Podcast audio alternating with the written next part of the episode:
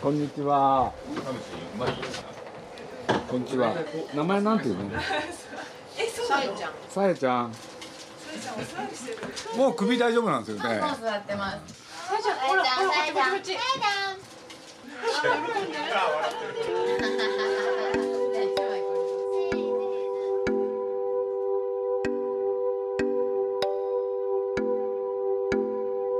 鈴木敏夫のジブリ汗まみれいよいよ11月23日から公開される高畑勲監督最新作「かぐや姫の物語」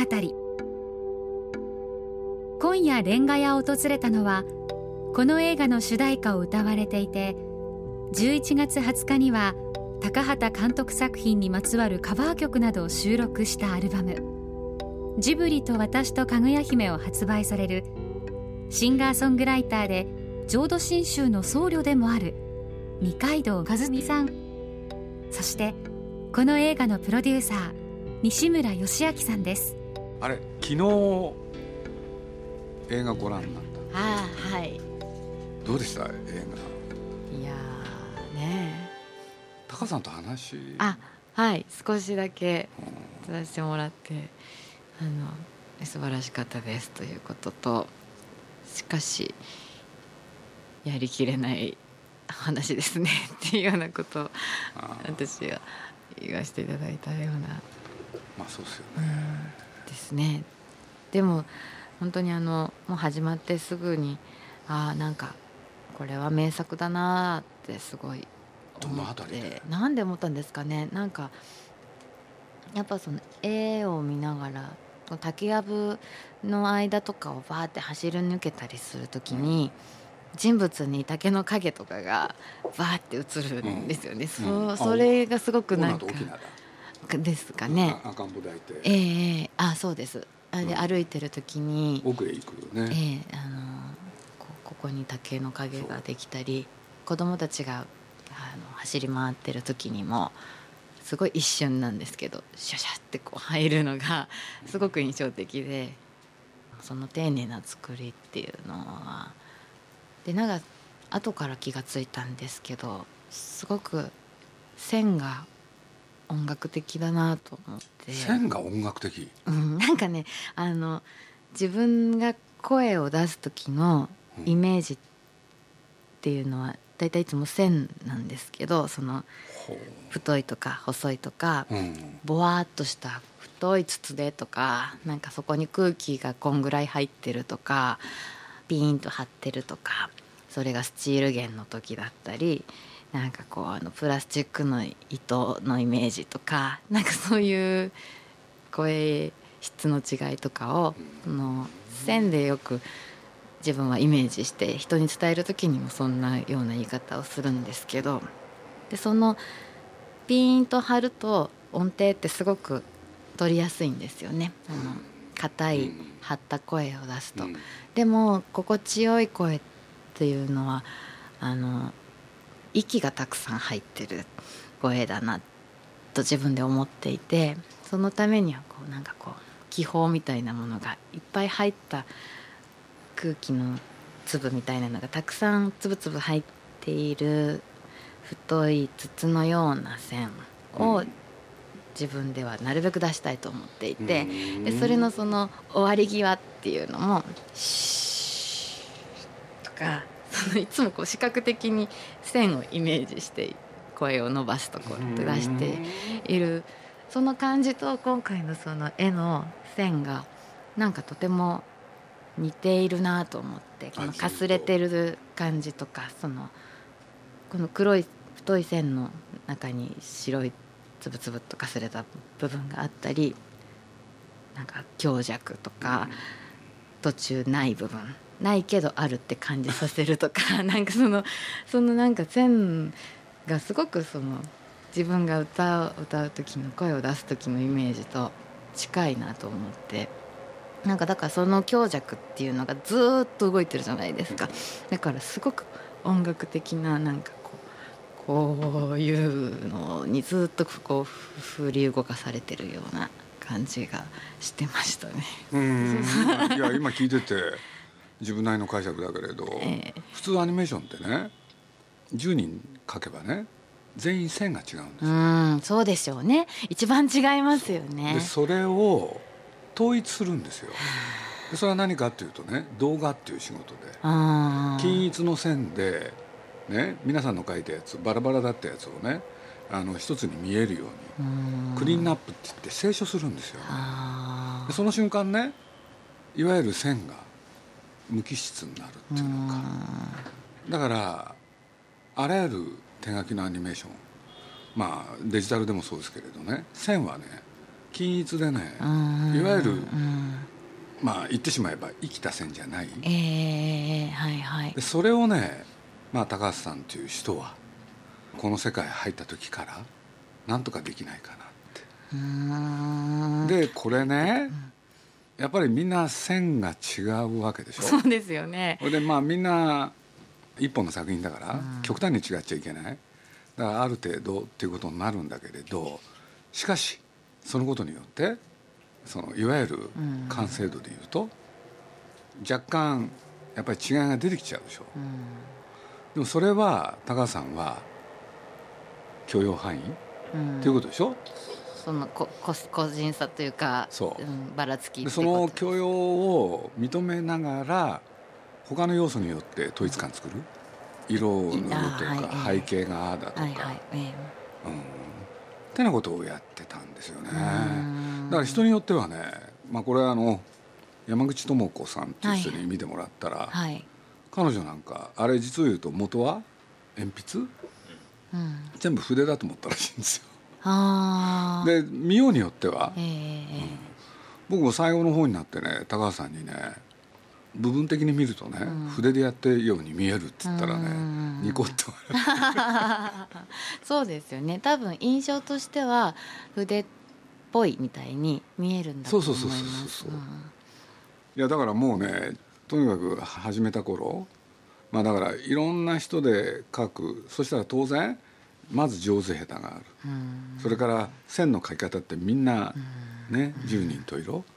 そしたらこれ大変だから少人数でやろうかと。あ ね上手な人で少人数。あはい。まあ、それが理想だろうと。で僕もそう思ったし高橋さんにそういう形でやったらどうかと。うん。である時期そういうこともあったんですよ。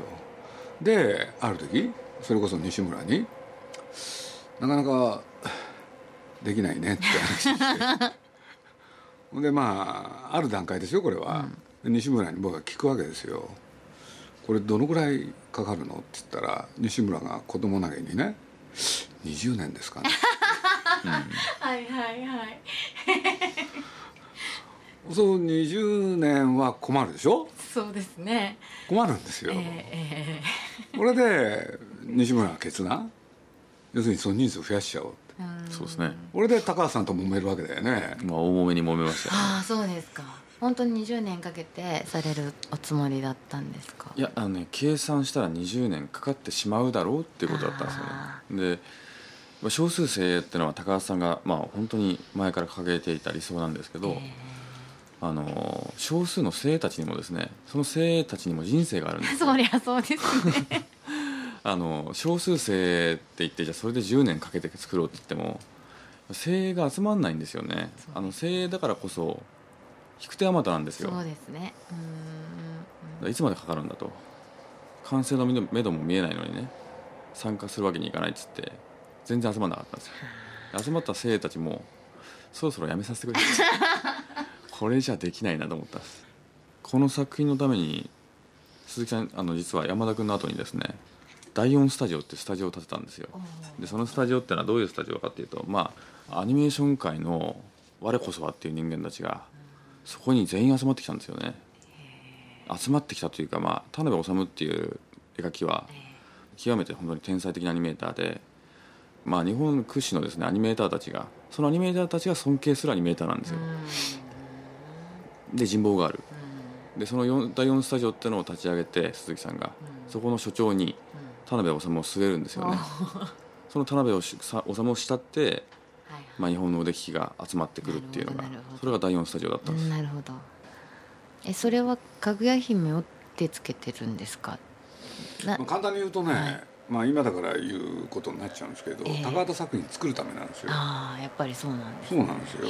これでまあ高橋さん呼んできてああでもないこうでもないでまあ当時高橋さんがずっと「平家物語」をやりたくて。これでねまあその田辺がね、まあ、高橋さんと田辺君っていうのは山田君でコンビを組んん。でこれでもう一回高橋さんは彼と組んでやりたい。うん。で高橋さんが「平家物語」をやりたいと、うん。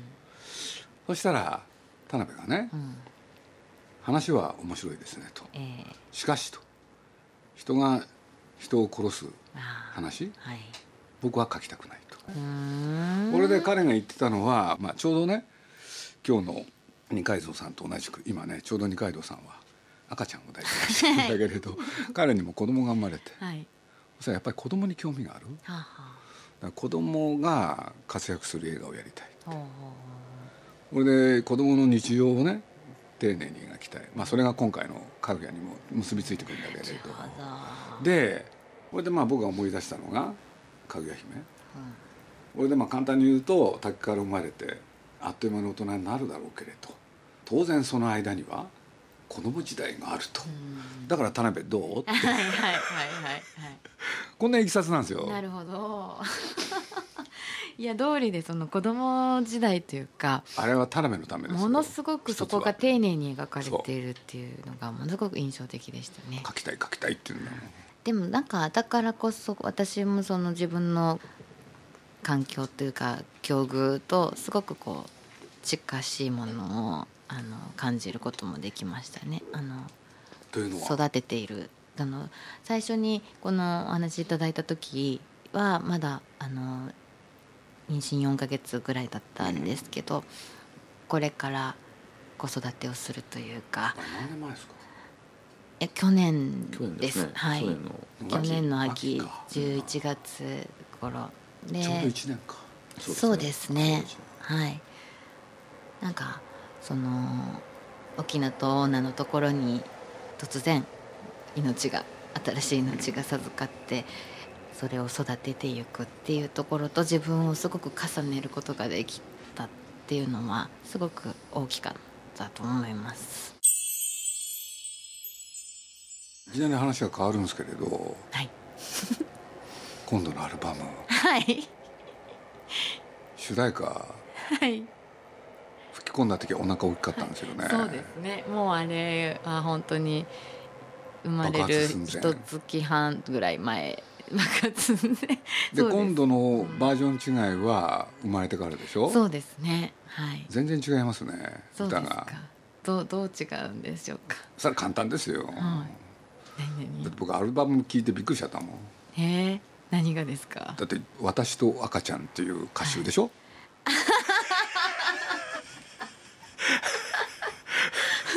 もう私物化したんですね。いやそんな。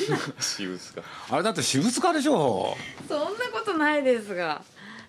それは僕はね、はい。ジブリと私とかぐや姫なんてタイトル考えたけれどはい。タイトルに偽りがあるですよね。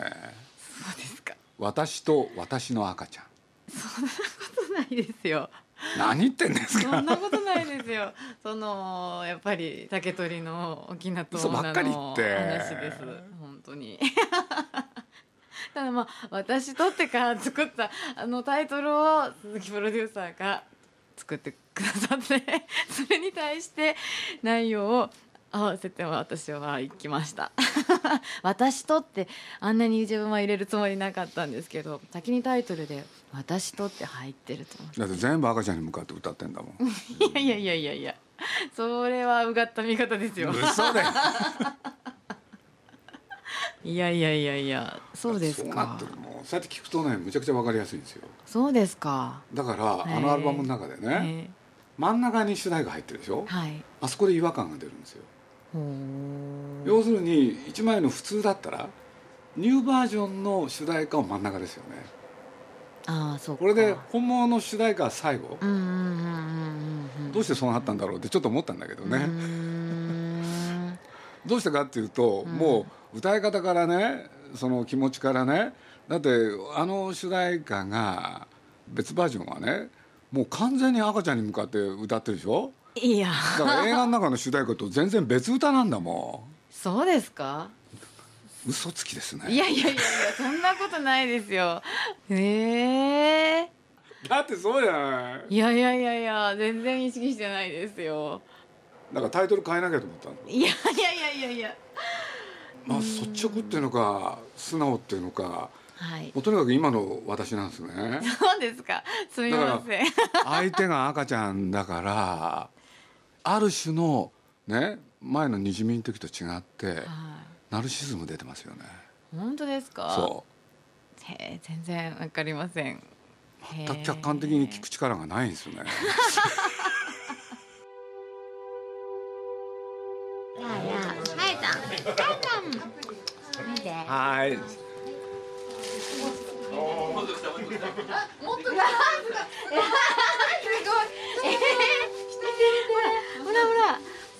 い猫ばすぎだ。す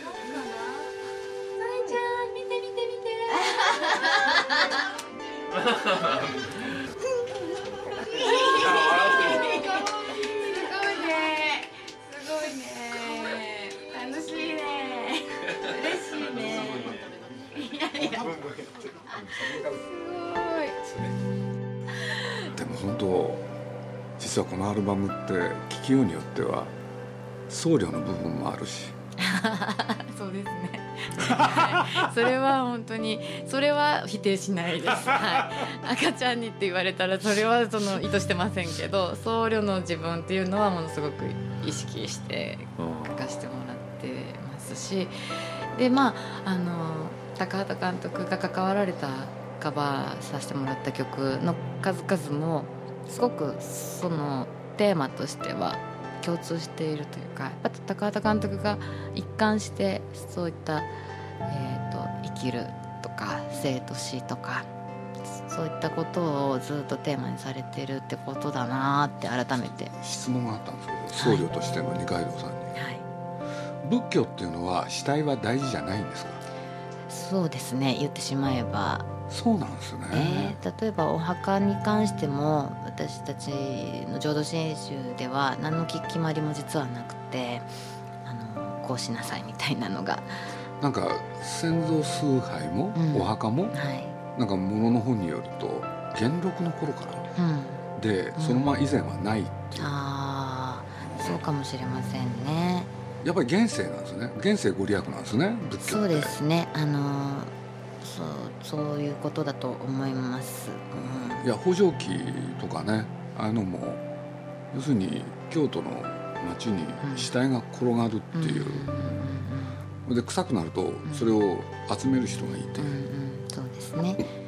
でも多分それがやっぱり本当に皆さんその民衆は怖かったんだと思いますね。だから仏教がそこに、うん求められたというか飢饉だなんだでどさどさどさどさ人が死んでいってそこら中にいる中で自分もああなってしまう怖さとかああなった後は自分はどこへ行くんだろうかっていうのが気になって仕方がなかったんでしょうね。だから仏法を聞こうっていう気になったというか今あんまり皆さんがそういうところに興味を持たれないのはきっと死死っていうものが遠ざけられてきてて、まああまり、うん、見ないで済むからだと思うんですけどただまあここへ来てやっぱりだんだん実は皆さんも気にかかっているのかなスピリチュアルだなんだとかなんかそういうことが気になるっていうことはやっぱ気にはかかってるんだなって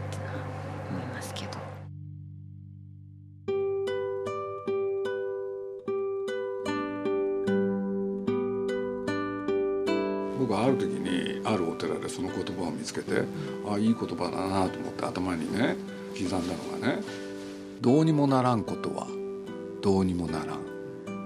どうにかなることはどうにかなる」ってちょっと新宗的ですよね。そうですね。とってもそう思います。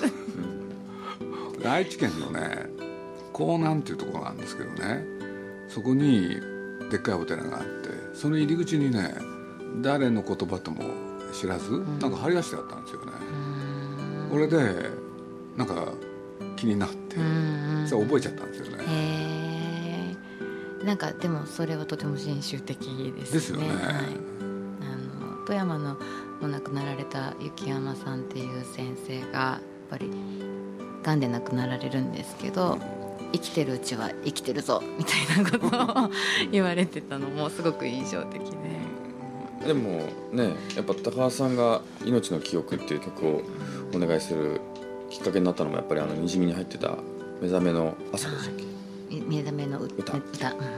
この世の全てはどうにもならない、それそれでも生きる私は生きる、はい。このセリフはこのフレーズはもう秀逸でしたよね。さっきの「どうにもならんことはどうにもならん」あのそうなんですよねでも高畑さんのあの作品もそういうことを言ってる気が私はします。ね。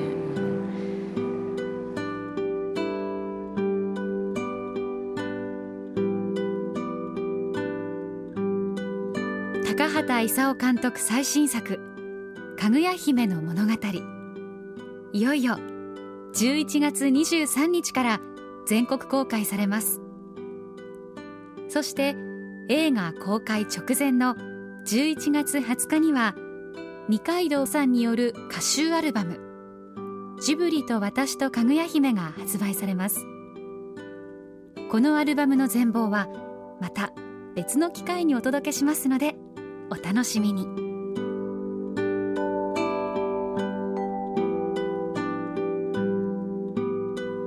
鈴木敏夫のジブリ汗まみれ。この番組はウォルト・ディズニー・スタジオ・ジャパン。